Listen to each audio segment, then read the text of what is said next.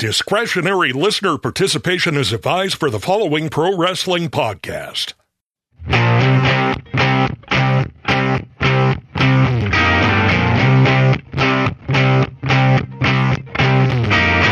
Hello, everyone. Welcome back to the Stick to Wrestling podcast. My name is John McAdam. This is Stick to Wrestling. It is a podcast that features classic pro wrestling talk, usually from the 70s, 80s, and 90s our slogan is if you give us 60 minutes, perhaps indeed we'll give you a raw bone and wicked good podcast. You are invited to join our Facebook group. Um, it's free. It's fun. All you have to do is search stick to wrestling, ask to be put in, and I will automatically invite you.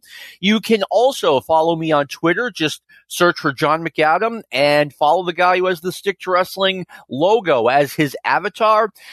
Twitter's not what it was 10 years ago, but it's still free to use. And if you follow me, I probably tweet about 20 times a week. So it's no big deal.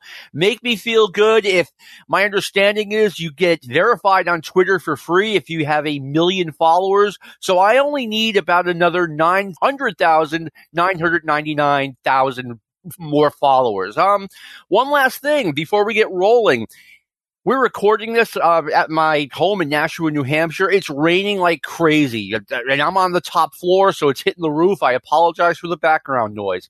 And with that, I want to bring on my occasional, usual, sometimes co-host, Steve Generelli. Steve, thank you for coming back. Well, it is great to be back, and I'm very excited about this particular episode because uh, we're really uh, have a lot to work with today. Uh, 1983, and we're going to look at the Wrestling Observer's uh, review of 83 and also the Newsstand magazine, PWI's look at 1983. So we have a lot to uh, discuss today. We definitely do. It's the 1983 year end awards episode of Stick to Wrestling, and I'm not sure how many episodes we're going we're going to get out of it because there is a lot of meat on this bone to chew on. And joining us for the first time in a while, he's been on a couple of times, both excellent, both times was an excellent guest, the King of Baltimore, Mr. John Fell. John, thank you for taking the time. Oh, thank you, John. I appreciate you having me back on. Maybe third time will be a charm, and we'll really knock it out of the park. Ah, the, the man. So says the King of Charm City. now, this is this is going to be a lot of fun. This is my actually my first time of actually having a Wrestling Observer in my hands to read and look through. Oh, wow! It's it's incredible it's it's absolutely incredible. I can't wait to dig into this. All right, excellent. So let's talk about the comeback wrestler of the year for 1983. John, who did you select for that award? Um, you know, what's kind of odd is I would almost venture to say like, and I know it's a crazy pick, would be someone like Harley Race. You know, he was that. out of the he was out of the title picture for a while, and with Vince, you know, coming along and trying to take over the world, he wanted to you know protect his part of the country. Comes in, beats Flair for the belt, even though he's going to you know drop it back to Flair at Starcade. You know, and there's the famous story of Vince trying to get him to jump to the WWF with the belt and everything. So you know, Harley coming back and you know putting passing the torch to Flair at Starcade, I would kind of venture to to go with him. That that's a good pick. I really like that one. Before I ask Steve who his wrestler, uh, comeback wrestler of the year from 1983 was.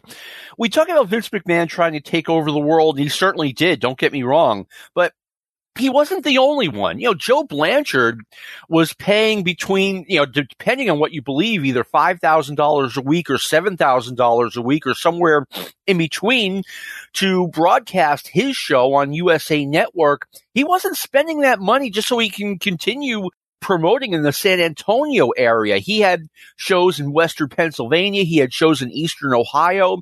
You know, he had his eyes on the prize of going national. He just didn't know how to do it. Well, one thing about him, it was so exciting when he had that big uh, tournament, uh, which was uh, won by Adrian Adonis over Bob Orton. I mean, you had Terry Funk in the tournament, a former NWA world champion, and uh, you had some of the best workers in wrestling in that tournament. Uh, you know, sadly, uh, the shows that they had after that didn't really draw big houses. They were drawing like, you know, 300 people, 700 people. They weren't having these big attendances. And between that and losing that slot on the USA uh, uh, network, uh, they their hopes and their plans kind of just fell by the wayside. Well, you know, and it didn't seem like they really had a plan in place, but it's worth mentioning that tournament once again. You know, we're not recognizing the NWA champion anymore. They had been res- recognizing the AWA champion as their as their world champion, and now they have their own world champion. So, I mean, you, you can't tell me Joe Blanchard didn't try first. And I'm not saying Vince McMahon, you know, said, oh my gosh, well, Joe Blanchard is doing this and Ole Anderson is promoting in Pennsylvania. Damn it, I'm going national. Like, no, he was going national anyway, but it's not like, you know, everyone else was an innocent victim to Vince McMahon's ambitions. But Steve, with that interruption thrown in, who was your pick for comeback wrestler of the year 1983?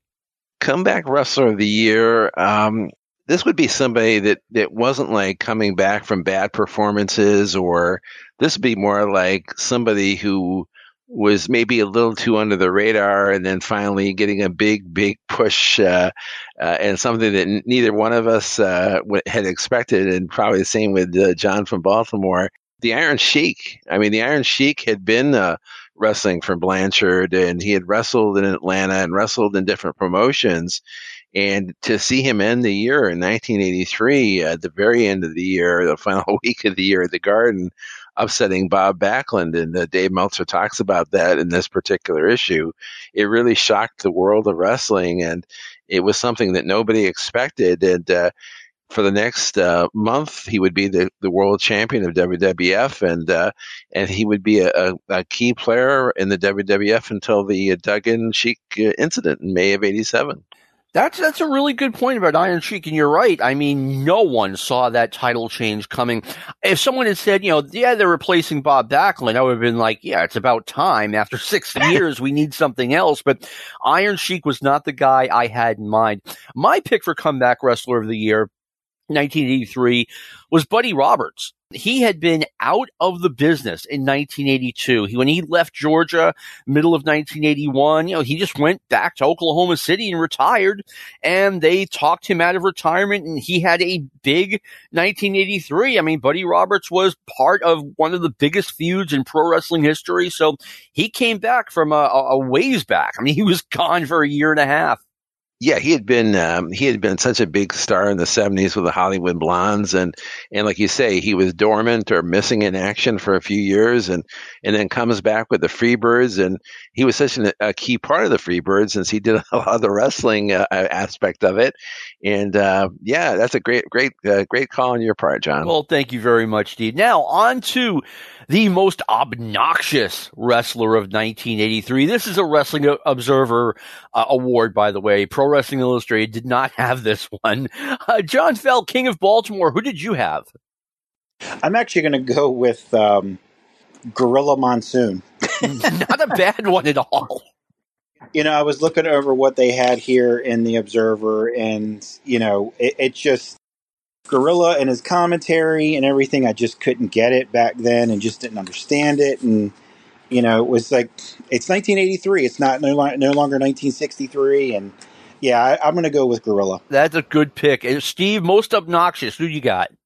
Uh, let me, let me ponder that just for a second. Uh, you know, you know, I see on Meltzer's list he does have Bob Backlund as an honorable mention, and I, I think just because he was so uh, kind of whiny and like when when they did the Harvard step test with Slaughter and I mean he took his beating like a man all right but uh, he doesn't seem very championship like that last year as champion you know with the again the going to the singlet and the buzz haircut uh, he he just seemed obnoxious not in not in an arrogant way like Vince or Monsoon but just int- intolerable like uh, somebody you're just sick and tired of looking at I can definitely see that. I wouldn't use the word obnoxious for Backlund, but at the same time, I totally know where you're coming from. Like, I mean, his act was so old by 1983. I, I, I should probably warn the audience that some of my frequent targets, let's call them that, all had kind of bad 1983s. We're, we're, you're going to hear some negative stuff about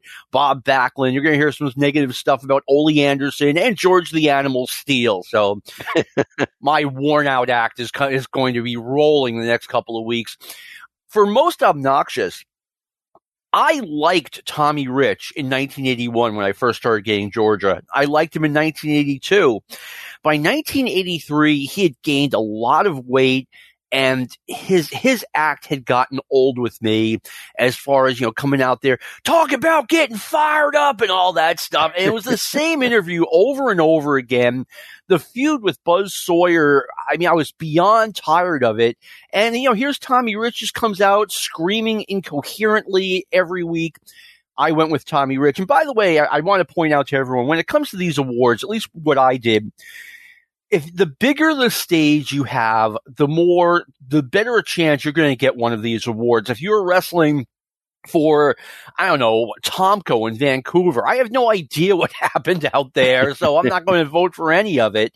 But if you are on national television, for two hours every week, you know, and Tommy Rich was always part of that program. You're, you know, more spotlight is going to get you more awards.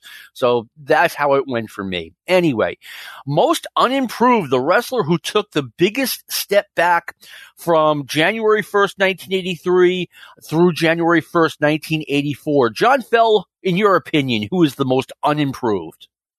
Uh, I'm going to have to go with it, it's just, it's a crazy crazy pick, but I'm going to go with Dusty. And the reason why I'm going with Dusty is that in 83, you know, Dusty was once again, he was in Florida. He had his run as the Midnight Rider, um, you know, which was kind of a neat deal or whatever. But at that point, Dusty had done nothing really to freshen himself up other than at one point, I think there was a picture where he was wearing all leather like he just came from like a Kiss concert or something. But but other than that, yeah, Dusty at that point was kind of just to me a bit stale. You know, he'd had that major run going from '74 to '83. You know, he was really hot in the late '70s, but by '83, you know, he was kind of heavy set and doing the same thing. So I'm I'm going to go with Dusty.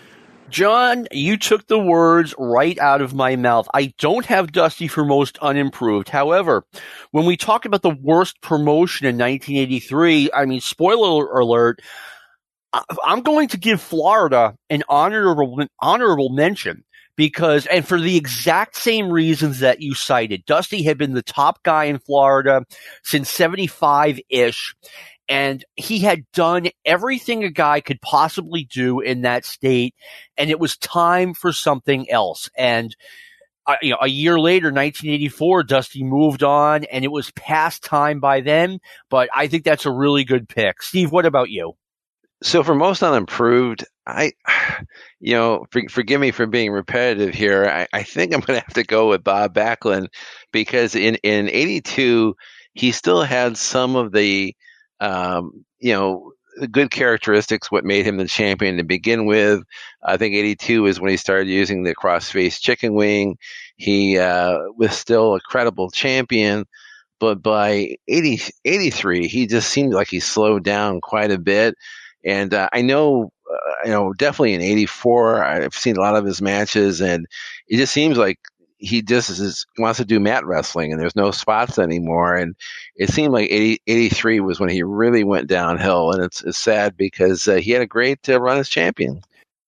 You know, I I don't even have like a lot of the awards I have like, you know, an honorable mention, whether it be good or bad. I don't even have an honorable mention. Like that's how how much Bob Backlund deserves this award. He I mean, he was his decline started in 1982. Make no mistake, towards the end of 82. But 80, but you know, by from the beginning of 83 through the end, I mean, he just went, he just fell off a cliff. He, I mean, we've we've talked about it before. You know, the buzz cut, the singlet, all that stuff. The wrestling business was moving in one direction, uh, like, you know, Hulk Hogan being the top guy and Bob Backlund was going in the other directions. And like Steve said, his matches just, yeah, not all of them, but as a worker, he took a major step back and it was noticeable. It was noticeable to me before I even really understood what work rate was. So Bob Backlund, I think by a mile, most unimproved. This is a little bit of a tough one for 1983 because, you know, the wrestling business was nowhere near as gimmicked out in 83 as it would be in the years to come. But, uh, John, who do you have for, for worst gimmick? The worst gimmick of 1983. That is a tough one because it's kind of yeah. You know, you were not really. You know, can I go with a manager and say the Grand Wizard? Oh, yeah, you can. Worst gimmick. Wow. Yeah, I mean that's kind of like a the thing. It's 1983. He's wearing the the I can't remember what the hat's called that he wore, turban. wore, but yeah, but yeah, it's I'm going to go with the Grand Wizard as a. You're just kind of looking at it and saying that just makes that doesn't make any sense at all. You know, I, I, the more I think about this, the more sense it makes. Either you're into the Grand Wizard's gimmick or you're not. And, you know, I had been watching wrestling since 76 and he'd been on TV just about every week. And, you know, I, it, I mean, sadly, the man passed in 1983, but I could see someone saying that his act was getting a, a bit passe. What say you, Steve? well, actually, uh, I uh, I would love to see the Grand Wizard get into the Observer Hall of Fame, and he he seems to be one of those uh, uh candidates who's just been kind of like on the outside looking in, and uh, I think he really deserves it. I mean, it, for his run as Abdullah Farouk and uh, long term run as the WWF manager, uh, you know, I, I, I, guess I would disagree with uh, John's uh, opinion, but you know, that's that's certainly fine. His opinion. It was his last year as a manager, and he was there with Slaughter, and he was there with Masked Superstar. You know, as far as as far as a gimmick, as far as my opinion of a worst gimmick of the year, you know, I, I would hate to say this, but I, I, will say that the Samoans, the Samoans oh, wow. is a gimmick. Yeah, yeah, I mean, I mean, uh, you know, they had a great career. They had, uh, you know, in in 1980 WWF, uh, that was like a, a like a landmark year for them. I mean, they were just this dominant team that just could not be beaten, and that even carried over. And now, when they came back the second time, and, and this is something I actually learned from reading this Observer, uh, I was unaware that uh, I think it was uh, Afa had broken his hip earlier this year in '83, and uh, supposedly, according to Meltzer, uh, Vince would air these old matches, older matches from say '80 or maybe earlier in '83 on the TV program, showing them as a team, but they're in fact older matches. They weren't uh, new matches because he broke his hip, and eventually they brought in uh, Samoan number three or uh, Samula, whatever his name was, and uh, and that's what they did. But to me, that that act had really gone. Um, kind of like on too long. It was kind of a funny ending how they wrapped it up the following year when uh, Atlas and Johnson finally won, and, and uh, and uh, they had the Albano hit uh, Afa with a chair. I mean, it was kind of a funny way to wrap that up, but I, I, just I just felt that that Samoan gimmick went on too long, at least for me. Good choice. Thank you, John. Okay, worst gimmick. We have a whole bunch of candidates, in my opinion. The missing link was way out there for 1983. that was a big step backward. Uh, George the Animal Steele, come on, get that out of here. There was a guy in Florida who called Big Daddy, and he was a baby face who did the simpleton act. He was like Mighty Wilbur before Mighty Wilbur. He came to the ring with a rubber duck. It was awful. The guy who would have won it had he had a bigger stage and more attention. 99% of you guys have never heard of, of, of this. There was a wrestler in Central States called 666 and it was a ramped up version of Kevin Sullivan, which Kevin Sullivan was pretty ramped up himself in 1983. This, he would have gotten it, except and he was uh he was he wrestled as Man Mountain Link or Rickton Link, and then he switched to this gimmick. But my winner for this it's not the guy, it's the gimmick. It's, it's Kevin Sullivan, his whole devil worship or whatever you want to call it act is. Um, I'm sure a lot of people who were long-term Florida fans got completely turned off by that. It was such a, it was different and, but in a really bad way. So I'm, I'm going with Kevin Sullivan's gimmick in 1983. Uh, any thoughts from you gentlemen on Kevin Sullivan? That gimmick, I should say. Oh, I think it's. I think that's a great, great choice. I'm. I'm actually feeling terrible about picking the Grand Wizard who died that year, but um, you know, but but now the, the Kevin Sullivan thing. You know, I I only saw what I saw in the magazines, and it was always the snakes and everything. Yeah. And even even as a kid, it was kind of like, well, that's just kind of stupid. But yeah, I, that's a good, that's a great choice for a terrible gimmick. It, it was so far out there in 1983, and they did it in a promotion that you know kind of took it all seriously in Florida, or maybe they they Yeah. stopped taking it as seriously. Steve, any thoughts on on Kevin Sullivan in 1983? Yeah, I- would agree that uh, it's just uh, it, it is something that the Florida promotion is is really best remembered by, and that's kind of a sad commentary when, when when in the seventies you had Jack Briscoe like the ultimate wrestler, and you had peak Dusty, and you had even Billy Graham. I mean, peak Billy Graham in the mid seventies was really big in Florida, but now when people look back on Florida wrestling and they think, yeah, when uh, you know, Kevin Sullivan had the purple haze walk out of the water. You know, and it's like that's what you remember the promotion for. It just, it just is to me. It just seems like it's so far removed from wrestling. It, it should be. They should remember it for the actual wrestling, like a Jack Briscoe instead.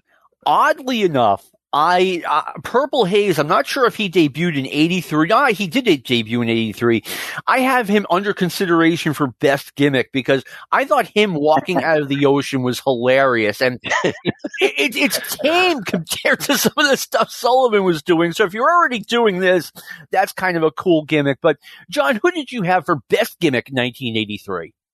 Tiger Mask, just because it was my first introduction, which which was my first introduction to Japanese wrestling. I loved the mask, I loved his look and everything. So for me, it was just like, oh my gosh, this guy is incredible. So I'm going to go with Tiger Mask. You know, it's funny. I, I, I never think of him as a gimmick because I'm always so overwhelmed by his wrestling style, but it was a gimmick. He had the mask of a tiger and it was pretty cool. I, I, think that's a really good pick. Steve, who do you? Who are you going with?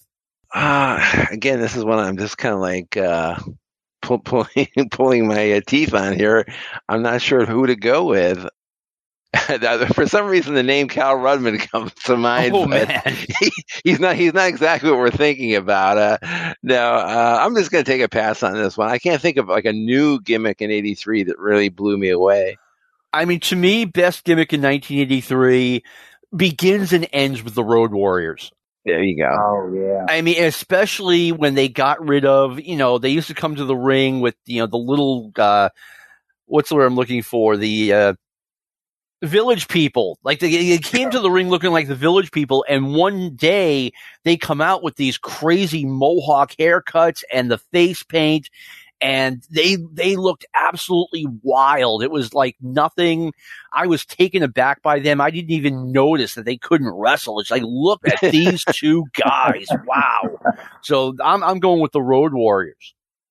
Good, good pick on that part. Good pick. All right. Next one, and this is a, a observer only, obviously, most disgusting promotional tactic. Um, I'm not going to tell you guys, you know, if you guys want to go with disgusting, I would, I, I, I'd like to lean go going towards like worst promotional tactic. But if you guys want to go with the disgusting, go ahead. Uh, John, any thoughts on this? Um, I don't want to. I don't want to pick on Dusty, but you know the the the Midnight Rider thing was was kind of lame. I don't know if that can that you know constitutes as disgusting because I was looking through the Observer and it was saying Eddie Gilbert's neck injury, Ole Anderson advertising race, and things like that. But I was saying to Steve that one of the people wrote in that says everything in Florida, especially Kevin Sullivan. So, but yeah, let's just let's just say Florida, Okay. and we'll leave it at that. I mean, Florida took such a, a step back. If you had a most unimproved promotion, well, Georgia wins obviously, but Florida would be in the in the conversation. Steve, how about you? Like most disgusting slash worst promotional tactic? Well, this this one I'm going to merge uh, both the PWI. Uh, if I'm going to, if PWI had voted for this in observe in the Observer, this is what they would have went with. Uh, their their most disgusting would have been Bob Backlund going to Houston and defending the title against Afa the Samoan.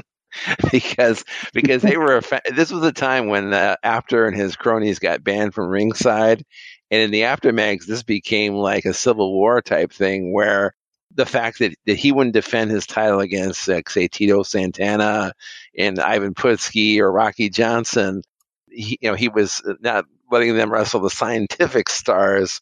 So that would be the most disgusting from an Afa standpoint. I, will tell you something. In 1983, I was absolutely baffled as to why Inside Wrestling and Pro Wrestling Illustrated and the Wrestler were at war with the WWF. I, I didn't understand or figure it out until, well, years later when I started getting the Observer. right. Most disgusting promotional tactic. I did not have a problem with the WWF exploiting Eddie Gilbert's neck injury by having Masked Superstar re-injure the neck. To me, that's pro wrestling. Under consideration, uh, I would have the Hulk, Hulk, Hogan doing the dusty finish uh, against Nick Bockwinkel in St. Paul, you know, making the fans think that Hogan had finally won the AWA championship, only to, you know, have the dusty finish stick its nose in everyone's business. They had an angle in Southwest Championship Wrestling where the sheep herders attacked Buddy Moreno and Bobby Jaggers, and Bobby Jaggers was holding back tears on the interview stand afterwards, saying, "Why? Why do they? Why are they bothering us? Why can't they leave us alone?" I was like, "Oh, you talk like a baby face, Bobby, because that's what you're supposed to be." Uh, but ultimately, I'm going with, and we mentioned this earlier, the Southwest Championship Wrestling holding a tournament for the new world's heavyweight championship and doing the thing where they invited or challenged Ric Flair, Nick Bockwinkel, and, and Bob Backlund. Well, no kidding. Oh, I'll just go to I'll just go to Houston on that night and wrestle Skip Young. Uh, it made no sense. And like I said, it, you know, to me, that was just, even at the time in 1983, yes, I got USA Network. I watched Southwest Championship Wrestling every Sunday. And I just felt like the whole thing was totally out of line. Just go with Nick Bockwinkel or Harley or Ric Flair, Harley Race, whoever, like everyone else does. It, it's interesting that the, uh, the, the, the way wrestling was changing, especially in this time frame, 1983. Um, if you read some of what Meltzer wrote about, uh, you know, the NWA, and and he was saying in the issue that uh, you know the two biggest remaining NWA cities were, uh, of course, the Mid Atlantic area and then the Dallas area. And it really wouldn't be much longer after this, what maybe a year or so, that the uh, Dallas would drop out of the NWA and it's just it's just kind of interesting how uh, I mean it, it, it hurt it, that that move hurt Dallas and it hurt the NWA too. I mean there were no winners there. I would say. Well, I mean it was inevitable. I mean there's there's no they did that they pulled out. I want to say like January or February 1986 they announced it and they announced that the American champion was now the world class world's heavyweight champion.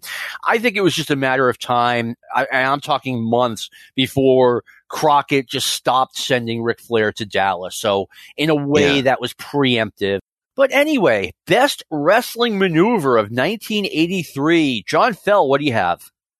You can't get. It's got to be Snuka. Snuka in the Superfly sp- uh, splash.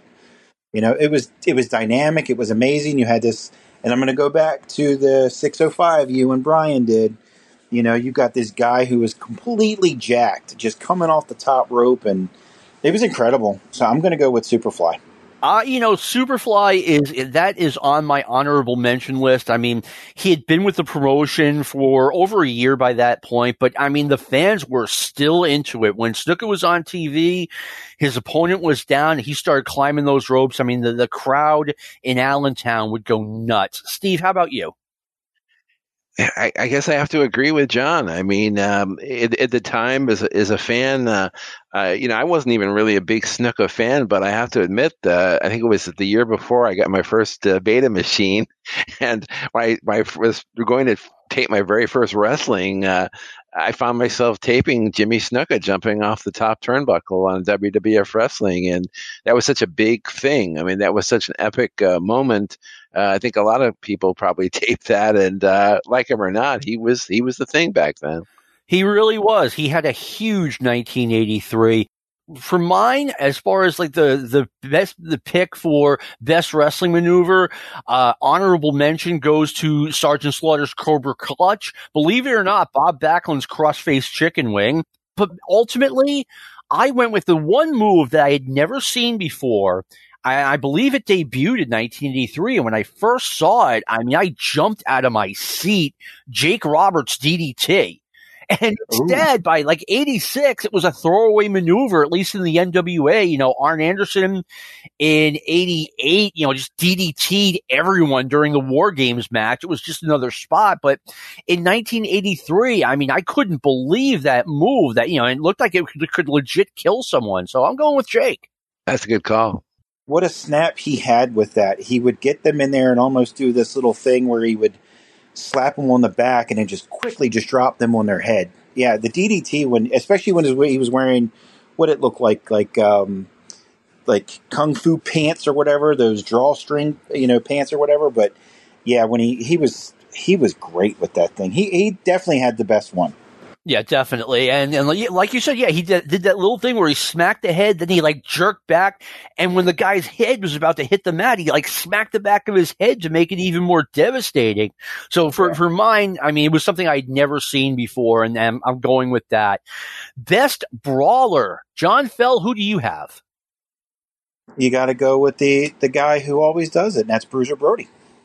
You know, without a doubt, probably the, maybe the best brawler of all time in, in professional wrestling. Brody is on my on my honorable mention list. I, I, have a feeling that not many people are going to agree with mine. But Steve, who do you have? Best brawler of 1983. Well, I agree with John. Uh, I'm going to go with Bruiser Brody, and, and I, I wanted to add this comment.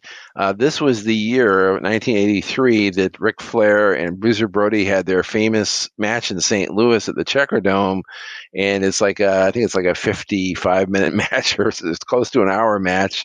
And uh, for any of you uh, younger fans out there that maybe are more into today's wrestling than the older wrestling, I will say that this match really holds up, and a, a lot like today's current wrestling, you're going to see in this match more, uh, not false finishes, but you're going to see more like where you can't believe that Flair kicks out of Brody's finishing moves because, Brody is hitting him with his big boots and uh, big knees and big slams, and Flair keeps kicking out one way or another, and it's like he's unstoppable. Uh, so I highly recommend that match. Uh, there's a lot of good wrestling in the match, and of course, a lot of good brawling as well.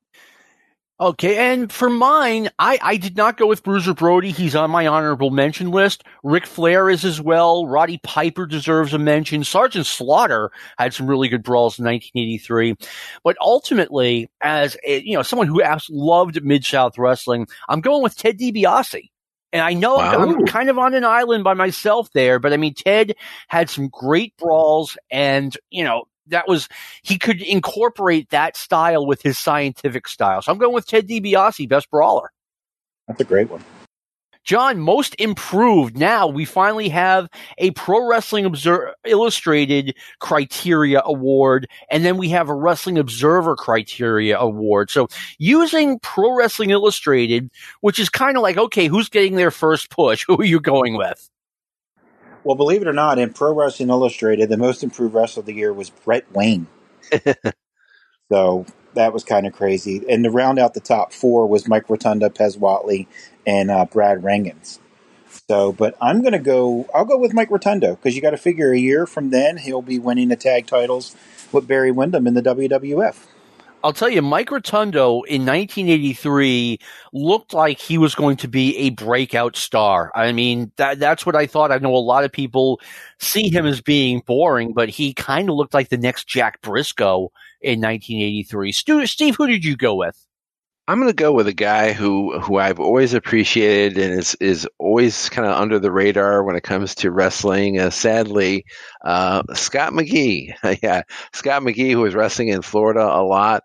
I actually saw him in 86 working prelims for the WWF and he was outstanding. He was like, he was kind of like seeing like another version like of a dynamite kid, uh, you know, a smaller guy, but could work a really good style. And, um, unfortunately, I think he had a major injury of some sort or a health condition, a health issue.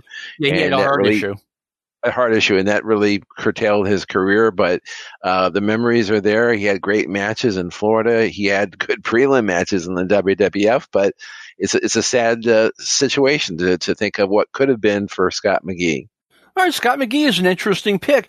I went with for the Pro Wrestling Illustrated from the guy who, you know, kind of went from getting little or no push to a big push. I went with Brett Sawyer when Brett arrived in Georgia, I had heard I'd heard who about who he was by reading the magazines and okay, this guy's a big deal in Portland. Now he's on the big stage and they pushed him as a mid carder at first. And I really like the way they booked him in 1983, something you're not going to hear me saying a lot about 1983 Georgia. You know, they, they really made it look like this guy was getting better and better by the week. And he finally beat Larry Zbyszko for the national heavyweight championship. So he looked like another guy who was going to be a big star in wrestling. It never really worked out for him. By the way, this week on Facebook, uh, uh, Brett Wayne uh, friend friended me on Facebook, so hopefully Brett's listening. And I didn't vote for him just because of that. I voted for him, you know, because uh, on screen he was the most improved wrestler. Using Wrestling Observer, their criteria, people forget Curt Hennig kind of sucked when he first started, just like a lot of guys. Okay, but he really took a step forward in 1983, and I went with Curt Hennig. So anyway, uh, where are we on this? Most improved, most embarrassing wrestler. John Fell, 1983. Who was the most embarrassing wrestler? I'm going to go with your favorite and say George the Animal Steele. I know how much you love him, and I'm sorry I'm hurting your feelings. but no, he, no, it, it's just awful. And you got to figure that thing went on for a few more years. You know, he had a, a, a part of WrestleMania 3. But yeah, uh, George the Animal Steele, the whole green tongue, tearing the turnbuckle uh, apart and everything. Yeah, it wasn't for me. Well, no surprise there. Steve, who do you have? Well, uh, I'm going to go with my maybe uh, somebody who was always my second favorite wrestler of all time, superstar Billy Graham. Uh, I, I, actually I actually saw him uh, wrestle Backlund in October of '82 in my hometown Binghamton, and it was it was an okay match. It was it was not not a great match at, at all. It was not even really that good, but it was your standard you know 10 13 minute match, and they went through their paces. But from the matches I've seen of Billy in '83, I mean, he had a match uh, with Rocky Johnson at the Garden where you know they're wrestling, and then Johnson put him in a hold, and Billy got mad, and he just walked to the back and never came back. And I think he did that a lot of the shows where he just walked off uh, in a kayfabe way that he was angry, but his wrestling had gotten so so bad and and just w- looking at him watch walking to the ring he looked so brittle he looked so uh, instead of being a heel that you hated, you almost felt vulnerable for him or felt bad for him. Uh, he he definitely would be get my vote in this category. You know, he's going in two years. We're we're going to be doing 1985 awards, and he's going to be the runaway for most embarrassing wrestler for me because he's on WTBS and he's just a, a, face in the crowd on, of Paul Jones' army. And I remember watching that and just being sad. Like, you know, this guy was the biggest star in wrestling when I was a kid, and that wasn't that long ago. That was eight years ago. He was WWF champion, and now, like I said, another face in the crowd. No surprise, my most embarrassing wrestler is George the Animal Steele. I think I've told the story on the show before. I'm watching WWF wrestling in early, I want to say spring 1983. And Vince McMahon says, I'm making his return to the World Wrestling Federation. And like that moment always gave me goosebumps. Like who's coming back? Who's debuting? Batten down the hatches, it's George the Animal Steele. I mean, this happened 40 years ago and I still I have P- PTSD to, for this. it, it, it's it's like you know it just dawns on me like brick by brick this guy's going to be taking up television time for the next seven or eight months.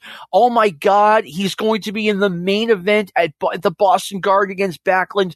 Please no don't let this happen. Let this guy be uh, another like Tor Kamata guy. No he was in the main event in boston. It was a nightmare let, let me be a, George Steele apologist here. Okay. I went. I I remember watching. This was last year. I was watching a um, house show from the Landover Cap Center, and it was. Uh, I think the show was like from May of '84, and uh, and it was like a, a, regular house show. But I had a, I got the impression that the fans it, that were there in attendance didn't really know who was wrestling for one reason or another. So anyhow, like they announced, like in the ring, uh, Jose Luis Rivera, and there's you know very like no no cheers or anything, and then the announcer says, and coming down the aisle and returning after a lengthy absence. George, the animal, Steele, and the place pops, and the place goes wild. And I mean, he's still a heel here, and even in '84, he's a heel again. But people like that act. I mean, I know maybe you and I are in the minority; we don't like it so much, but they really went for it. And uh, and of course, we know what happened. About a year or two later, he turns babyface, and he gets more, you know, mileage out of the gimmick. But I can see why you were tired of the gimmick by this point, John. I mean, you know, the most embarrassing wrestler. I mean, it should be called the George the Animal Steele Award. I mean, you know, it, it, you know, it's it's bad enough. Like, you know, your girlfriend finds out, yeah, I watch wrestling. I, I go to the Garden every month. I'm sorry, and then then you know, it's it's bad enough when you have normal wrestling, like you have you know Bob, you know Don Muraco out there doing his Don Muraco thing. But when you have George Steele eating turnbuckles and having a green tongue, it's like. Jeez. Anyway, anyway, least favorite wrestler. John Fell, who was your least favorite wrestler in 1983? I would go for my least favorite wrestler. I'm going to go back to George the Animal Steele and just say that I know I'm kind of piggybacking on the uh, before, but yeah, at that point, you know, you've got this guy who just comes out there and just completely out of shape and just looks terrible and everything. So I'm gonna I'm gonna I'm gonna throw him back in there again. Well, he's he's he's on my honorable honorable mention list. But for, Steve, who do you have as your least favorite wrestler of 1983? It's got to be Bob Backlund. I mean, uh, I was there in '78 when he won the title, and with each year, I just was always rooting for the heels, always rooting for somebody to come out of the woodwork to beat him. But by this time, just the whole act had kind of grown tiresome, and you know, when I finally was told in December that he lost the title, I wasn't jumping for joy, but it was a great, it was a feeling of relief, uh, definitely. I was jumping for joy. Good for you. this afternoon, uh, earlier this afternoon, I changed my pick. I had George the Animal Steele, and I had him number one because both Ole Anderson and Paul Ellering didn't wrestle enough. I couldn't stand any of those three. But then uh, this afternoon, I was thinking, okay, who who did you really hate the most in 1983? Because George Steele, as bad as he was, the I, you knew he was going to be gone. Or at least I thought he was going to be gone in eight months. Bob Backlund I mean, we were trapped in interminable hell with Bob Backlund. We had no idea when he was going away. And, you know, I, I don't mean to pick on Bob because I liked 1979 Bob Backlund. To this day, I like 1981 Bob Backlund, but 1983, he was getting worse and worse to the point where he just didn't have any positive char- characterizations. It was, he was terrible. And he was definitely, you know, even though he had lost the belt. I didn't even know he had lost the belt by New Year's Eve 1983. So yeah, Bob Backlund for me. Favorite wrestler of 1983. John, who was your guy? Hulk Hogan. Oh wow. Yeah, he was. Um, you know, I first got my, you know, got a chance to see him, you know, little clips from the AWA and everything like that, and was just taken in by him. I mean, that his look and his charisma and everything. So Hogan, that was the first, you know, bricks that were laid in the house that you know I lived in with uh, Hulk Hogan through basically through the end of the 80s. I mean, I loved early, like 1984 when Hulk Hogan showed up. I loved the guy. And like everything else, his act kind of wore thin as the weeks and months went by. But I mean, I, I loved him when he first got to the WWF and, well, as a babyface in, in late 83, early 84. Steve, who was your favorite wrestler in 1983? It's got to be Don Muraco. I mean, he uh, he was back in the WWF. He had a major year. The feuds with uh, Rocky Johnson, the big feud with Snuka, and just the the heel stuff that he did. You know, the uh, meatball sub, the uh, you know the the goofy stuff with Albano. Uh, yeah, he he just he was just so great on the interviews. Uh, I, th- I, think he was probably better on the interviews than his actual matches, but uh, he definitely made the WWF worth watching in '83. I mean, he was great. He had the big feud with Jimmy Snuka. He had the big feud with Rocky Johnson. He had the series with Bob Backlund. He had a great 1983, and he was one of my favorites to no one's surprise, my favorite wrestler, 1983, Ric Flair. Uh, no one else is even close. I mean, this is going to sound goofy. Ric Flair was my favorite wrestler before I even saw him on TV. I saw his, him in the magazines and his charisma connected with me right away. And then I finally got to see him on TV October 1981. But yeah, Ric Flair. And I was stunned when Ric Flair lost the NWA championship to Harley Race. I had no idea you know, if he was getting it back or that he was getting it back. It was like, you know, wow, Ric Flair kind of peaked early, but by the end of the year, he had it back and everything was good. And he was, he was my favorite no matter what. Uh, let me see. Worst manager of 1983. I think I already tipped my hand on this one, but John Fell, who did you have? Well, can I ask you a question before uh, regarding Ric Flair? Oh, sure. When was the first time you saw him wrestle uh, live and in person? It was the Meadowlands show in 1984, uh, Memorial Day weekend 1984 against uh, Ricky Steamboat. Uh, I think it was May oh 29th. My, oh my God. what an incredible match to see him for the first time. It really wow. was. And I would, uh, you know, I remember getting the Observer when I first started getting it. They talked about the match and they were like, you know, for a Ric Flair Ricky Steamboat match, that wasn't a particularly good match. And I was like, what? That's the best match I've ever seen. I've never. Is there actually? Is there tape of that match? Oh yeah. There? Okay, I gotta. I gotta find that because uh, just the pictures in the magazines I thought were incredible. If you uh, can't find it on YouTube or Daily Motion or whatever, uh, reach out to me. Wink. Sorry, I didn't mean to, to go back. No, I, I, I like that. We, I mean, you know, fun and natural conversation here on Stick to Wrestling. Steve, who did you have? Oh, I'm sorry, I'm sorry, John. Who did you have for worst manager? I'm gonna go with. Um, oh, I can't pick him again because he died. I was gonna say the Grand Wizard. you can say the Grand Wizard, but I'll do the Grand Wizard. But I won't say any more. I'll take a moment of silence since he passed away. And I don't want to John, he's been dead for almost forty years. too soon. Too soon. It's like Dances with Wolves when the guy says, you know, whatever her name. Yeah, okay, you can get married now. It's been long enough. 40 years. John, worst manager Steve, who did you have? Uh, I'm going to go with uh, Sheik Adnan El-Kaissie. I mean, he was involved in some big, high-profile matches, and and he was he was even involved in a big gate uh, on the undercard of the Hogan Bockwinkel match. It was Verne coming out of retirement with uh, Mad Dog Vachon against uh, uh, Sheik Adnan El-Kaissie and Jerry Blackwell, and and so so I mean he did add some value to the promotion, but to me that whole act was so lame compared to like Ed Farhat or even compared to the Iron Sheik. Uh, I, I, thought Billy White Wolf was a lot more interesting character than say uh, Sheik Adnan El-Kaissie, whoever was.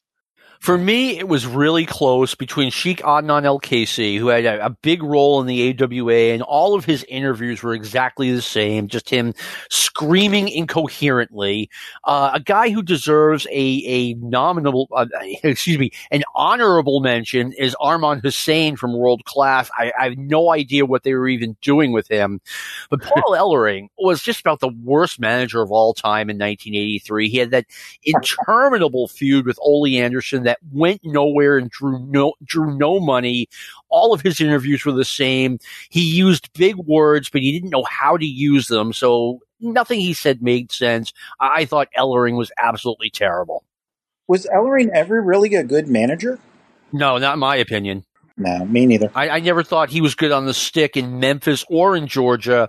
And then because of his back problems, he switched to being a full time manager in Georgia. And like I said, I, uh, I mean, I don't have really good things to say about 1983 Georgia. It's like, you know, Ole Anderson couldn't find someone better than this guy to eat up all of that television time. But anyway, for a more positive uh, award, Manager of the Year uh, for Pro, let's go with the Pro Wrestling Illustrated version of wrestler uh, manager of the year and then we'll go with the wrestling observer. We'll use like two different awards two different criteria. Uh, using pwi criteria john who did you have? The grand wizard. No. No. They had um, jj dillon actually as their winner and believe it or not their number four spot was precious paul ellering and Captain Lou and Sheik Adnan El-Kaissie was in second place for Manager of the Year in PWI. Well, you know what? PWI went with okay. Let's pretend this is not a kayfabe sport, and the quality of your interviews and ring work or whatever don't matter. It's like okay, who accomplished the most? Like that's kind of what they went with. So using that, I mean, Dillon makes sense. Casey makes sense. Yeah, Well, and it's kind of funny that they actually gave that award to J.J. Dillon two years in a row. He won the prior year too. I didn't know That's that. yeah. It's kind of kind of goofy in that regard, but Well, you know, in '83 they weren't giving it to a WWF guy. there you go. No. So, John, did you do you agree that JJ Dillon should have been PWI Manager of the Year? Did you have someone else in mind? I'm going to pick Captain Lou because I just enjoyed his promos and enjoyed him being on, you know, being with uh, Muraco and everything. So yeah, All right, Steve, who did you have? I, I'm another Captain Lou guy. I, I really liked him. I think he would even improve in '84 when the whole uh, Cyndi Lauper thing uh, went going. I mean, he was oh, that very was crazy good. Yeah, he was really essential to that whole thing. And uh, and and it, I just wanted to make a, a brief comment about the PWI picture of JJ Dillon as manager of the year. They they had this most most silliest picture of him. It looks like he's wearing like uh, either uh, a bedroom robe or something. and. Uh, yeah, and he and he looks like he's like you know, uh, I mean, drunk or something. But it just looks so goofy. Uh, to me, that was breaking kayfabe right there. But well, his robe says King James, you're right. so it's very very fancy.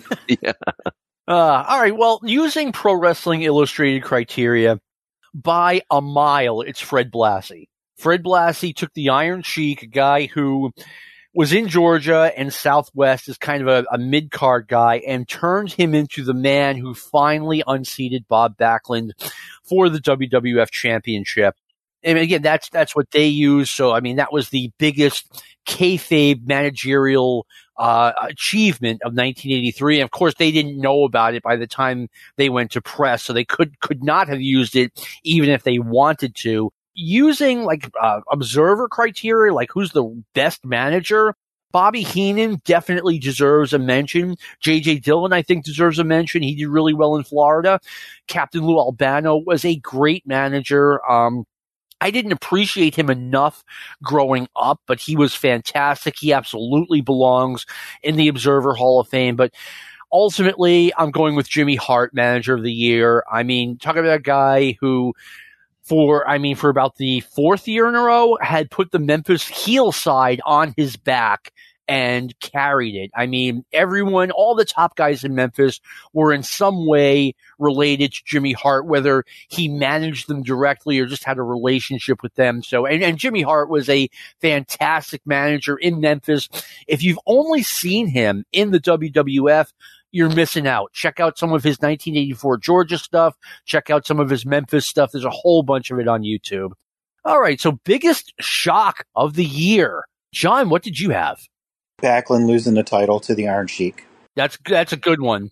I mean, you got to figure. You, you know, you guys were talking. '83 was also was that the year that um, superstar Billy Graham busted up his belt, or was that in '82? That was 82. okay. But you figure he he cuts his hair. He's got the singlet. He's just, you know, maybe it was just too much for him. You know, he's going on six years as champion. It's wearing on him. He's seeing where it's going. But yeah, and then all of a sudden you have the Iron Sheik come in and boom, beats him for the title. I would say Bob Backlund losing the title, it was it was a shock, but you knew it had to happen at some point. Him losing it to the Iron Sheik was an absolute shock. I mean, as soon as I, I got home, I want to say January 2nd, 1984 from Montreal. And as soon as I walk in, you know, it's like you have an, er, you have to call this wrestling fan friend of yours. It's urgent. And he's like, Bob Backlund lost the title. And I'm like, get out of here. And you know, to who? And he's, he's like, yes. I'm like, okay, Muraco. No. Slaughter. No. Masked Superstar. No. Muraco. I just like couldn't even picture Iron Sheik as the champion, but he he did it. So that's a, a major shock. Steve, what did you have? I, I have to agree. I mean, uh, I mean, as somebody that lived through it and getting the phone call like you did, John, uh, uh, hearing that Backlund lost the title was a huge shock. And uh, and I would say, as I know, um, we were talking on the episode we did with Brian last about you know who should have been the guy to beat uh, Backlund finally. Uh, I think the good thing about Sheik winning was uh, it gave him the prestige of being champion, even if it was only for a month or so. But you know, a few months down the line, when they had this big this big war erupted between Iron Sheik and Sergeant Slaughter, I think if he hadn't had that championship reign, the matches wouldn't have meant so much. Uh, the fact that he was the ex champion and was just coming off that brief reign, I think that really added to the luster of those championship of those big uh, feud matches they had with Slaughter. Uh, you know what? I agree. I, I we had a whole show on this maybe five years ago. You know, talking about how probably we, the wrestling internet community or whoever, put more thought into who should have beaten the Iron Sheik than the whole WWF brass did combined. I mean, just, you know, oh, Hogan's coming in. Well, but, you know, Backlund loses the title to his next Madison Square Garden opponent. But anyway, you, if you want to check out that show, look in the archives. I think it was one of the 10, first 10 shows we did. Biggest shock of the year, you know, again, Backlund losing to the Sheik definitely deserves a mention. Uh, the death of the Grand Wizard was absolutely shocking. The overall demise of Georgia Championship Wrestling was a sad shock. I loved that promotion coming into 1983. I looked forward to 605 every Saturday. And by the middle of the year, you know, even not, not even as a smart fan, as a kid who's still in high school who liked wrestling, you know, that show would be on. I'd be like, what is going on here? Even I could see that. But the, the biggest shock for me in 1983, believe it or not, was the turn of Jack and Jerry Brisco. And I just read about it in the magazines, but it's like, you know, Jack Brisco's a bad guy now? How is that even possible? So, for, yeah, you know, like a, keeping it a little bit kayfabe, that was it for me. I mean, I, I was stunned that's an excellent choice because when you think of you know shockers, like for me, it was a, a title change. But yeah, someone like the Briscos who were just straight baby faces all of a sudden becoming heels. That's an excellent choice. And then of course you had to rub it in with the Grand Wizard passing away. so but, it's one of those things like I heard about it from someone. Like the Grand Wizard died. It was in USA Today. And I was like, would that even make USA Today? I'm not sure I believe this person. And then it became official. It was like, wow, he's gone. Were you shocked when Harley beat um, Ric Flair? Yes, very shocked. Shocked and, and and I hated it. I mean, nothing against Harley Race. I was a big Harley Race fan, but I, by that point, I had had enough of Harley Race's champion. And it's like, oh my God, it's back. He's back as champion.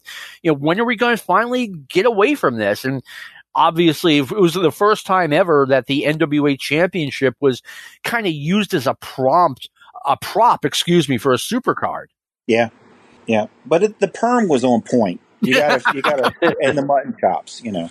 I, I, loved how Harley went back and forth to this like bleach blonde to the point where it was almost white hair, and then black, back to this like shoe polish black hair. It was you never knew what you were going to get with old Harley. Anyway, best heel.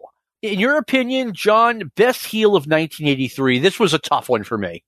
I'm going to go with uh, Michael Hayes because of what he was able to do for the Von Erichs. I mean, you're only in Texas, but man, he could talk them in and just make everybody hate him. And then you you know you had an excellent choice with Buddy Roberts coming back. You know he took the the the kicking, the butt kicking in the ring and everything and and whatnot. But I'm going to go with Hayes just because of the way that he could talk them in, and people just hated him in Texas. Good pick. How about you, Steve? Well, you know, I wasn't there to see that feud, but I would have to agree with uh, John on that just because of the historical importance. If he wasn't there and hadn't played that role, I mean, that's what really uh, got that promotion going gangbusters, and that's what really, you know, made uh, world class a thing. Uh, so I, I guess that, that would have to be number one. I mean, the WWF guys that we you know talk about a lot. They all did great, but uh, nothing that they did really kind of moved the earth the way Michael Hayes did. All right. My honorable uh, mention list. is a little bit long. I thought Jimmy Garvin was great and world class. He absolutely had a breakout year, and he, I mean, just his character was despicable. Uh, Terry Gordy deserves a mention. Uh, Sergeant Slaughter, Greg Valentine. As Yeah. bad as Georgia was, and as over pushed as he was in Georgia, Larry Zbyszko really was a good heel. He was too high up on the card, in my opinion. He should not have been the lead heel and probably the top star, but he was a good heel. He had, you know, he had that act down. It was painful for me to choose between Michael Hayes and Ted DiBiase. Because when Ted DiBiase came back to Georgia as a heel, he was fantastic and he made the show enjoyable again. I mean, he was that good. He was fantastic in Mid South, but ultimately, I have to go with Michael Hayes. I mean, you know, World Class went from kind of a, a mid major promotion closer to a Portland than a WWF to an absolute explosion. You know, Steve, you shared that 83 Observer yearbook with us, and I, I thank you for that. And it said in there that Christmas night, 1983, they had to turn away 8,000 fans for Wow. their Christmas night show. And I'm just like, none of that happens without Michael Hayes. He was the heel of 1983. And even though Ted DiBiase was every bit as good as him, Michael Hayes, you know, he was the guy who had the opportunity to turn world class around and he did it. And I I think he's more responsible than anyone, including Kerry Von Erich, believe it or not. Ted DiBiase couldn't moonwalk. We know that as a fact. You know, Hayes actually placed fourth in the PWI list. Number one for them was Greg Valentine, followed by the super or the masked uh, superstar, and then Kevin Sullivan. yeah, Sullivan, they got a lot of good pictures of. Superstar, I guess, for what he did to Eddie Gilbert. I mean, Michael Hayes at number four makes absolutely no sense. I guess if I wanted to kayfabe explain that, you could say, well, Terry Gordy, Bi- Buddy Roberts, and Michael Hayes all siphon votes off of each other. But um, I mean, and so for Ted DiBiase to not even go well, then again, probably by the time they made the list, he hadn't even come back to Georgia. So I, I think it's Michael Hayes all the way from a PWI standpoint. Best babyface. Who are we going with, John? I'm gonna go with. It's crazy to say, but Jimmy Snuka. It's it's not crazy to say. He was dynamic. He was just. He had like the perfect body. He just was. You know the stuff that he could do, the dive, the, the, the dive through the ropes. You know that he did against Muraco and the Superfly uh, splash. So yeah, Jimmy Snuka was the bee's knees for being 83. you know, it, it's it's. I mean, all three of us grew up in the Northeast. We experienced the Jimmy Snuka thing. I mean, we all understand it. I mean, Jimmy Snuka was an absolute sensation. The WWF was on fire in 1983, and ladies and gentlemen, it was not because of Bob Backlund. or the Grand Wizard. Oh my god! I think Grand Wizard didn't die of a heart attack. He died over the sadness of how much John Fell disliked him. oh man! All right, uh, best babyface, Steve. Well, uh, since John mentioned about Jimmy Snuka, I just wanted to mention something that uh, Dave Meltzer had mentioned in this particular issue. He said that back in January, uh, there was a fracas at a hotel in Syracuse where uh, uh, Snuka's girlfriend, Nancy Argentino, got hurt or something occurred. And uh, Dave mentions that this was actually mentioned in the sporting news. And I know J- John McAdam, you you read the sporting news religiously. Did you remember seeing that? No, I did not see it, and I did not. You know, I didn't read the sporting news cover to cover, but it was really close, and I'm I'm surprised that didn't jump out at me somehow. But no, I was a, sub- a subscriber to the sporting news, and you know, I do not remember see. I, I saw it in the Observer when you shared it, and I was like, "Wow, I'm surprised I, I this this didn't come up. Uh, this didn't register with me because I would have remembered." It must have been hidden uh, and next to an ad for baseball daguerreotypes or the dope book, maybe. I don't know. I was probably in like an odds and ends section, which I just you know didn't bother with. Right. Well, no, I, I have to give uh, the best baby face to Hulk Hogan just because uh, he was the uh, you know the number one star of the AWA, and of course he would soon be in the WWF, and he was like a runaway freight train at this point. Uh, I mean, I could definitely see that. I have I have Hogan as an honorable mention, Snuka as an honorable mention. You, you really could make the case for Jimmy Snuka because of how over he was in the WWF. Uh, Hacksaw Jim Duggan did a really good job in Mid South. Roddy Piper was my number two. I had to be yeah. talked out of voting him number one because he was so great in Mid Atlantic and he made stops in Georgia. If you have not seen this, I'm speaking to the audience here he, Roddy Piper came back to Georgia and had, had a brief feud with uh, Buzz Sawyer. And Roddy Piper did one of the most phenomenal promos of all time. It's called Looking for the Mad Dog. What a great segment. I'm not going to ruin it for you. Uh, I will, I'll, if if you, someone reminds me, I will put up a link in the Facebook group. But uh, this one of the greatest promos slash segments of all time, and I almost gave it to Piper just for that. But in the end, I'm going with Kerry Von Erich because again, world class went from kind of a, you know, not a minor league promotion, but certainly not the WWF or the AWA to, you know, being on the cover of the after magazines, etc. Uh, and, and Kerry was kind of the glue that held the babyface side together coming into 1983, it felt like, you know, Kevin, Kerry, and David all kind of got the same push. And in 1983, I felt like Kerry really broke from the pack. And, you know, people ask, you know, if, if not Hulk Hogan, who? And the answer would be, well, if Kerry could, would have had his head screwed on straight, definitely Kerry. So he's, he gets my vote for best babyface prior to the Von Erich explosion in Dallas, I mean, the, the Dallas promotion was just a place for like you know wrestlers to go to who were about to retire. I mean, you would see like Stan Stasiak won the Brass Knucks Championship there, or Killer Brooks. I mean, they had older wrestlers Bulldog there. Brower. yeah, and, and, all of a sudden, when they had uh, the Von Erichs came on the scene, and and of course their their peers, guys like Iceman Parsons and Brian Adias, uh, they, had, they had so many young wrestlers there. It really uh, became something to, to watch. No, you're right. I mean, the promotion was so young. The Von Erichs, I mean, I don't think any of them were even 24 years old. I don't think any of the Freebirds were even 24 years old. So, I mean, it was quite the dynamic going on in Dallas. But wait, after all of that 1983 wrestling talk, we are having a an extra inning segment. We're going to talk about the NFL draft, which will have the first round will have occurred the night before this podcast comes out. If that's a thing you're that you're not into, thank you for listening to the 1983 wrestling show, and we'll see you next week. If you want to hang out, go ahead; it's free. I want to bring on Thomas Bain, who's going to do this segment with me. Thomas, thank you for taking the time. Hey, John, thank you so much. Be, great to be back on, even in a albeit limited capacity, but I'll I'll take what I can get, I guess. Uh, this, limited this time. I have a big show in mind for you. I got to get a few other shows out of the way uh, due to timing issues, but I've got a big show in mind for you. But come, looking forward talk- to the Stanislaus Zbyszko retrospective. We already did that one. I think that was show fifty-one. Sorry, man.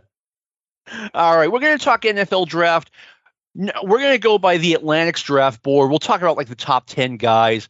Bryce Young, quarterback at Alabama, number one, listed on this board. It is very likely he will be taken number one overall, but we're not sure. But what are your thoughts on Bryce Young as a prospect?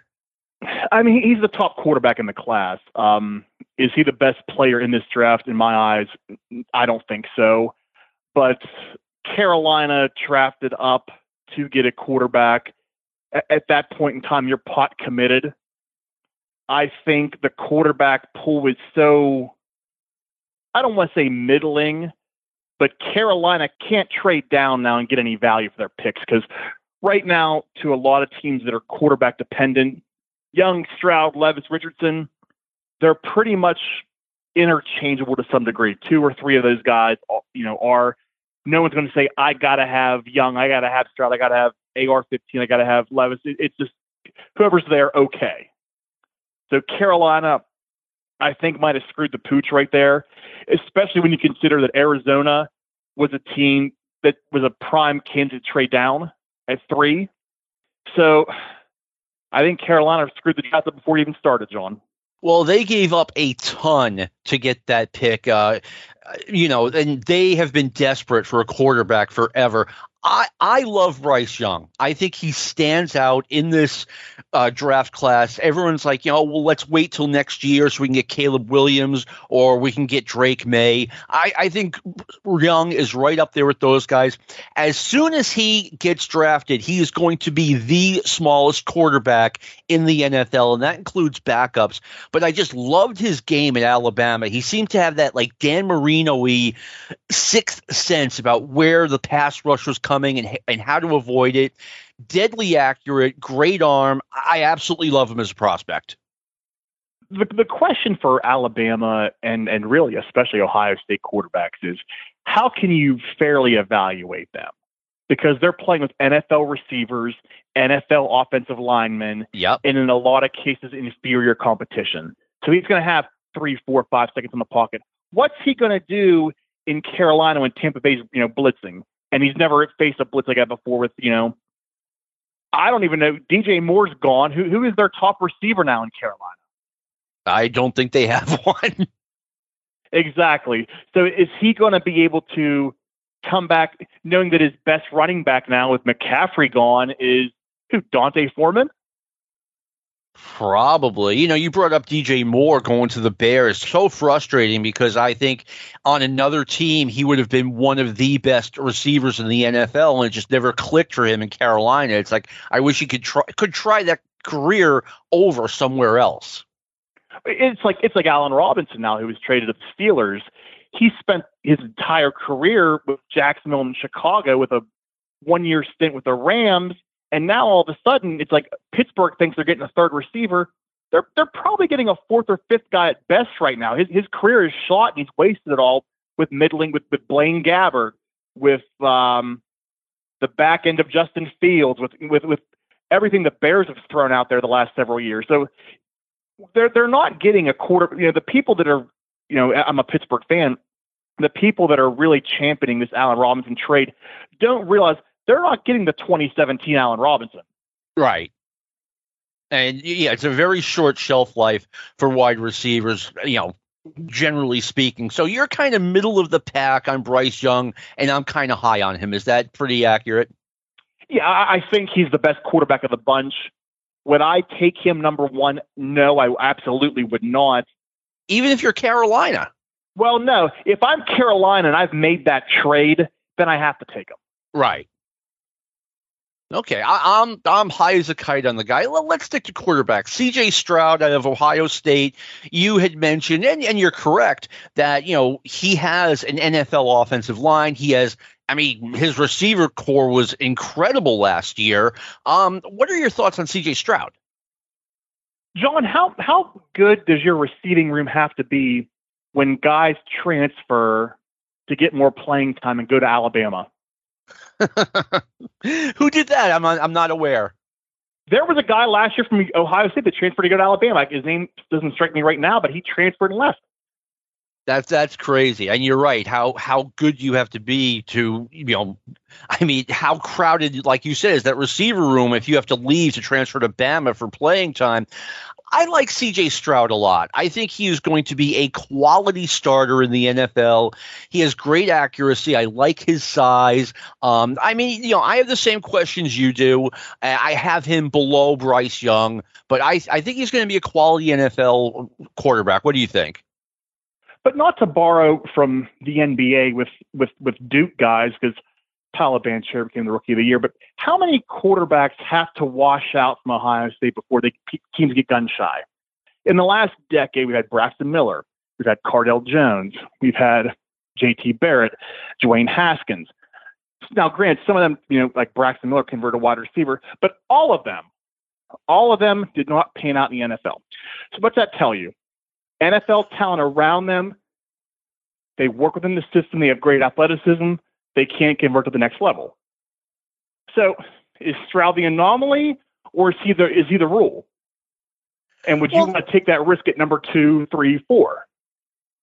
Right, but Cardale Jones was what a third rounder, something like that. Fifth round, I believe.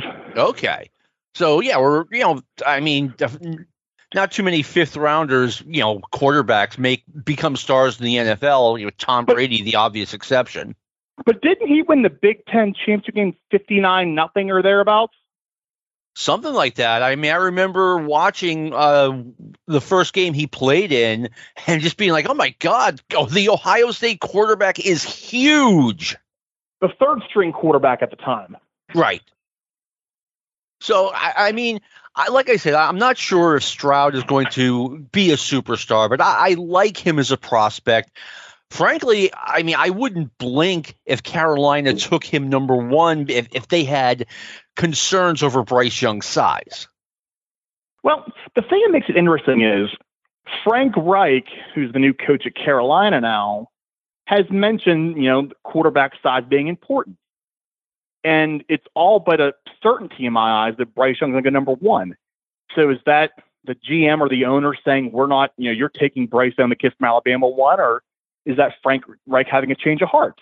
So what's what's the case going to be here? It's probably the front office. I mean, Frank Young is on his uh, Frank Reich is on his second job. He probably didn't have a lot of leverage coming in, so it's probably like, here's Bryce Young, take care of it. I, I think it could be the possibility too, because I think the thing about it too is when you look at Carolina, whoever comes in there is probably starting day one. So, oh, very likely. The other thing you have to go into is the uh, the new Wonderlic test or whatever test it is, you know, cognitive ability, whatever the hell it's called. Bryce Young was in the, I believe, the 98th percentile. CJ Stroud was in the 18th percentile. That's not good. So when you're learning an NFL offense from, you know, a crash course, because let's be honest here, if you're being picked in the top five of the draft, you have supreme athletic ability that can kind of trump learning the plays. Am I right? Um. Yes. Yeah. Exactly. I mean, I'm. I'm not. You know, I've never seen that test before, but I mean, I'm not sure how much stake I put into it to the point where it's like, okay, if he could get it done at Ohio State, why can't he get it done at Carolina? Well, think about Ohio State for a second. Jaxon Smith-Njigba might be the top receiver taken in this draft. Had he been draft eligible, his teammate Marvin Harrison Jr. would have been the first receiver taken in this draft without question. Without question. So that kind of skews things a little bit. Yeah, uh, Jaxon Smith, Jaxon Smith, who I took to win the Heisman back when I had you on in August. Well, and, and the thing about him is, I think he's a top ten pick, but you have to wonder about work ethic, heart, that sort of thing, because he he let a lot of middling injuries keep him out of the lineup for most of the season last year, even though they were a national title contender. I could see if he was playing on a team that was seven and five and just you know worried about his his, his well being, but they were a legitimate national championship contender for most until until the Michigan game, really. Yeah, they were, and I mean, who I, I don't know the extent of his of his injuries. I think he would have gone higher in the 2022 uh, draft than he's going, going to go this year. I think he goes top 10. I really do. I, I think one team's going to go all in for him and, and, and see the potential and, and make a move for him. I mean, I could definitely see that because there, you know, he clearly is the top wide receiver, in my opinion, in a wide receiver thin draft. I think we're going to see reaches at wide receiver and at offensive line. O line's interesting because I think there's one guy who's a top 10 uh, talent, and that's uh, Paris Johnson from Ohio State. But then you have the guy Peter Skoronski from Northwestern, who I'm reading now may be converted to guard when all is said and done.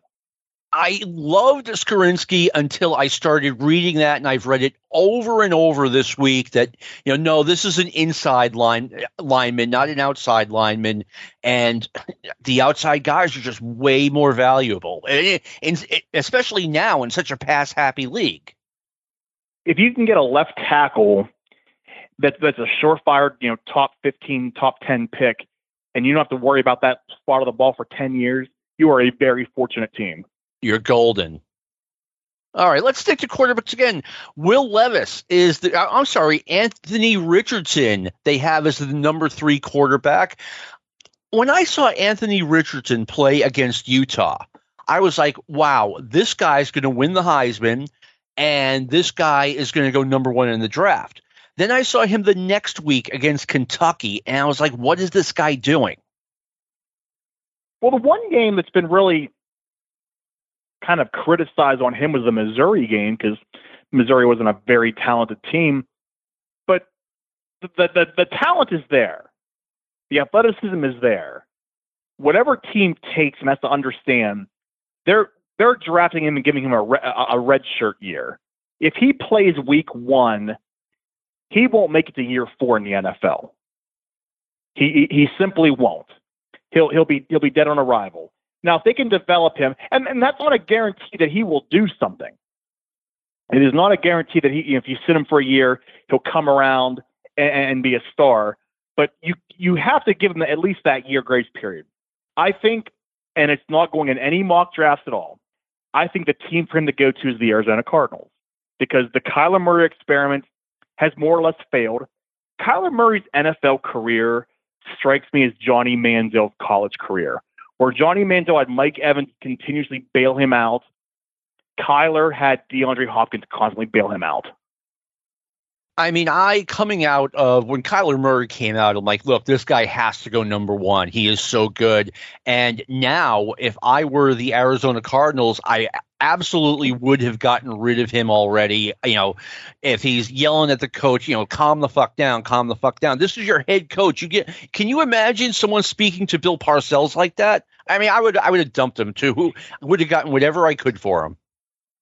Well, here's the thing about that the first thing, and, and Arizona, you know, for lack of a better term, did it right. If the quarterback is yelling at the coach that with impunity, your problem is with the coach, John. That coach has to go if he's letting that happen. He is gone. Cliff, exactly. Cliff Kingsbury is gone. So what do you do here? Kyler has the torn ACL. That may make him difficult for trade bait now, but you can have him there on the team this year. You can have Coy or whoever the hell else they have as backup, and let Richardson sit and learn. If Kyler does good, great, better better trade value.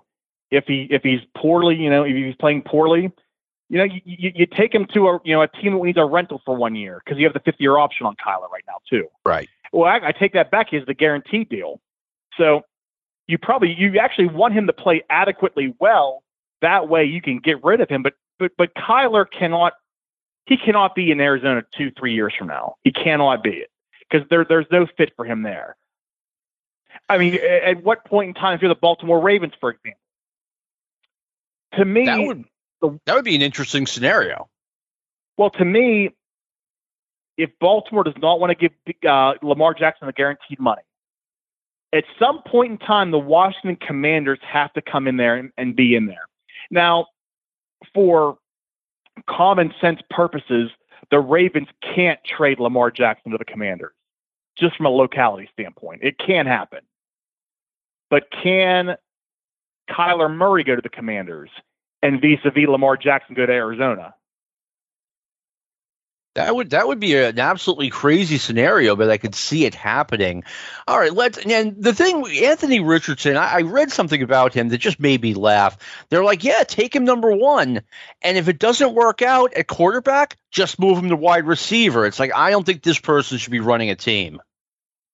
No, you you don't take the number one pick in the in the NFL draft and have a backup plan for him. Mm-hmm. You can't. cannot. That's got to be your signal caller, especially at number one. If you take Richardson day one or, or on the first, uh, first overall pick, he has to either be the starting quarterback day one or there's an understanding in the media, on the team, everything else. As soon as there's a setback, he's coming in there. You do not take him and sit him for the first 13, 14 games of the season and just bring him in during garbage time in December. You can't. That if you're a GM and you do that, you'll get fired. So no GM's going to do that for that obvious reason. Exactly. And he's, you know, if you take him number one, he's got to play right away, and he is not anywhere near ready to play right play right away. It, it's going to be an interesting draft. It'll be done by the time uh, everyone hears this podcast, but I'm really interested to see where Richardson lands. I mean, you're right. It's got to be in a developmental spot where usually guys go in the second round at best, third round maybe, but he it's very likely he's going in the first round. Well, that's the thing too. Like, if you bring Rich on your team, he can't even be the backup. because this is a guy that can't be. Think about it. If if he was the, the, the starting the backup quarterback for the New England Patriots in 2008, and Tom Brady blows his knee out in Week One, how bad are the Patriots? Even with Hernandez and Gronk and everything else, how bad are they with Richardson in the second quarter of Week One? He's got to be the third quarterback on that team. Oh, you're right. That's a that's a really good point. The fourth rated quarterback they have, and they have him rated number 14 overall in the draft, is Kentucky's Will Levis, uh, who I learned yesterday grew up in my old stomping grounds of North Attleboro, Massachusetts, before uh, moving to Connecticut at age seven. Levis is one of those guys. He's got the right size. He's got a cannon for an arm. I mean, he, you know, when he was at Kentucky, he could sling it. The problem is you didn't know where it was going to go. The thing about it is, when you look at him, the one thing that he has going for him as opposed to Stroud or Bryce Young is he had poor talent around him and had superior defenses playing against him. So you got more of a gauge on how good he could be. He had to put the ball in a window because his receivers couldn't get separation. Hence the, the, the 10 picks he threw last year. People see 19 touchdowns, 10 interceptions, go, oh my God, how's he going fourth? Imagine if he played at Alabama at the same time. Right. That, that's what I want to say with that. So he had that around him. He had the great arm. I think he has more of a fair scouting report on him than he, any other quarterback in the top five because you you kind of saw the bad with the good with him. Like you know you know where his floor is at least. You don't know where CJ Stroud's floor really is in the NFL, do you? He looked so incredible because there was five yards of separation with his wide receivers. There's no visible floor on CJ Stroud or Bryce Young right now. You don't know how bad they could actually be. Well, that's that's an interesting point. So, who do you think is the best non-quarterback prospect in this draft? Will I know, but I want you to share with share with the audience. Will Anderson, I think he's the he should be the number one pick. If I'm the Houston Texans, I'll put it this way: I would take Will Anderson number two because we've already gone down this road of taking a quarterback with the top pick in the draft or top picks of the draft with Houston and having no assets around him. Ask David Carr how that worked out for his career. So now you have Will Anderson at two. You have the pick 13. It's realistic. You could get Jalen Carter at 13. You could get Lukas Van Ness at 13. You could get Christian Gonzalez. You can get Joey Porter Jr. You could get a day one starter, a day one Pro Bowl player at pick 13 in that draft. And now you have two defensive stalwarts on your team, and you can build around that. And that is the team that could play for Caleb Williams or Drake Maye next year. Hell, you could maybe even get Hendon Hooker at 33 if you want. You could trade a second or third round pick for Trey Lance if you want to. You do not have to go quarterback at number two if you're the Houston Texans. I don't think you have to go quarterback number two. I, I I'm a big believer in take players, not positions it's only I would only take CJ Stroud if I'm Houston for two reasons. Number one, I don't know if I can get Drake Maye. I don't know if I can get Caleb Williams next year. And number two, I am I'm very high on CJ Stroud, but and that's the problem. If you draft Will Anderson and Lukas Van Ness and they both pan out, you know, it's almost like worst case scenario. You're you're seven and you're I'll, I'll never get used to them being there being 17 games. You know, what if you're seven and 10, then you're locked out. Well, well, I guess the contingency plan then is you take Hendon Hooker at 33, or you take that 33 and trade up to get him, or you you trade up for Trey Lance, you trade for Trey Lance. You have a you have a backup plan in place for that. And if you if you take Hooker at 33 and he stinks, well, you know you, you can take a quarterback next year then. i will tell you, there is no quarterback no player that I have cheered harder for than Hendon Hooker. I want him to make it in this league. For those unaware, Hendon Hooker is was the starting quarterback for the Tennessee Volunteers, who I am a big fan of.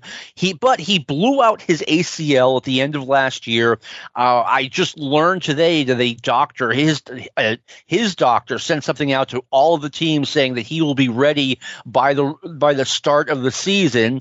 Um, but he turns 26, I think, before the season starts. That's all very concerning. The 26 thing is only concerning because you look at guys like Chris Weinke, Chad Hutchinson, Akili Smith. Those guys, here's the thing Hooker will get a chance. He will get a bona fide chance. Brandon Weeden, for example, too, is, is probably the most recent one. He will get a chance, but he will only get one chance. So if he screws this up somewhere and, and doesn't play well, that's it for him. So he needs to end up on a on a on a team that's either a going to make him a backup with the intention of making him the starter, a la the Houston Texans, or a team that's going to say, okay, you're going to be our number two quarterback for the unforeseeable future. So maybe the Cleveland Browns, for example, they take him in the second or third round. So you're going to back up Deshaun Watson, and and and that's a job too, where Deshaun Watson has played poorly this past year after the year layoff, where you know maybe maybe you know Hooker steps in midseason and, and does something. He he can't go to a team like the New York Jets, you know, and, and that and that circus. He can't go to a team like in the third round to the Dallas Cowboys. Like that, that's that's that's just going to set him up for failure. He and, and that's and then a lot of the NFL when you're a mid round pick or a late round pick, it comes down to who drafts you. There there are countless examples of teams where if he would if this player A went to the right spot, he would have thrived, or if he went to the wrong or player B went to the wrong spot, you never would have heard his name. Now think about it. If Breece Hall, who was a second round pick to the New York Jets, if he's drafted by, say, the Denver Broncos last year, we're probably calling him a bust right now. So it, for Hendon Hooker, he needs to go to a team that's going to allow him to be treated with baby gloves. Um, and I'm not comparing it to Anthony Richardson, where he has to, you know, sit for a year, but they have to have a little bit of patience with him in terms of he doesn't have to play right away. He doesn't have to play outstanding right away, but just give him time and, and allow him to develop in the NFL. I mean, you brought up, you know, players have to go to the right place. I will never stop saying that if any other team in the NFL had drafted Tom Brady, he'd be working for, for Fidelity as a market investor somewhere in Northern California. I'm, and oppositely, I'm the same way with Josh Rosen. I think Josh Rosen got dealt from Arizona, which was maybe the worst offensive line in the in that last decade. That year he was drafted, traded to Miami, who was god awful the following year, and then he just he was basically just middling around as a third team scout team quarterback. He never recovered. Now, if he gets on a team that can you know thrive or catch lightning in a bottle, he's he's probably getting a two hundred million dollar contract right now. Uh, I, my guy for that is Sammy Watkins, and I will never stop being that guy. I really believe if Sammy Watkins had landed in a better situation, he would have been a star in the NFL. The guy had Deion Sanders like speed when he was at Clemson, and he landed in Buffalo, and it didn't work out. And it looks like his career is over, and that makes me kind of sad. Well, right now, Watkins, if he played next year, would that be his 11th year now in the league? Because I know Buffalo I, traded up into the top 10 to get him, and that was forever ago. I think it was 10 years ago, but I'm not sure. Okay. But I, I loved Sammy Watkins coming out of Clemson. As soon as Buffalo drafted him, I'm like, oh no. What, what did you think of the Aaron Rodgers trade? You know, here's the thing the Jets are getting lambasted for this. Because essentially, right now, with the pick swaps and the, and the picks that were exchanged, it, it's right now a two and a three.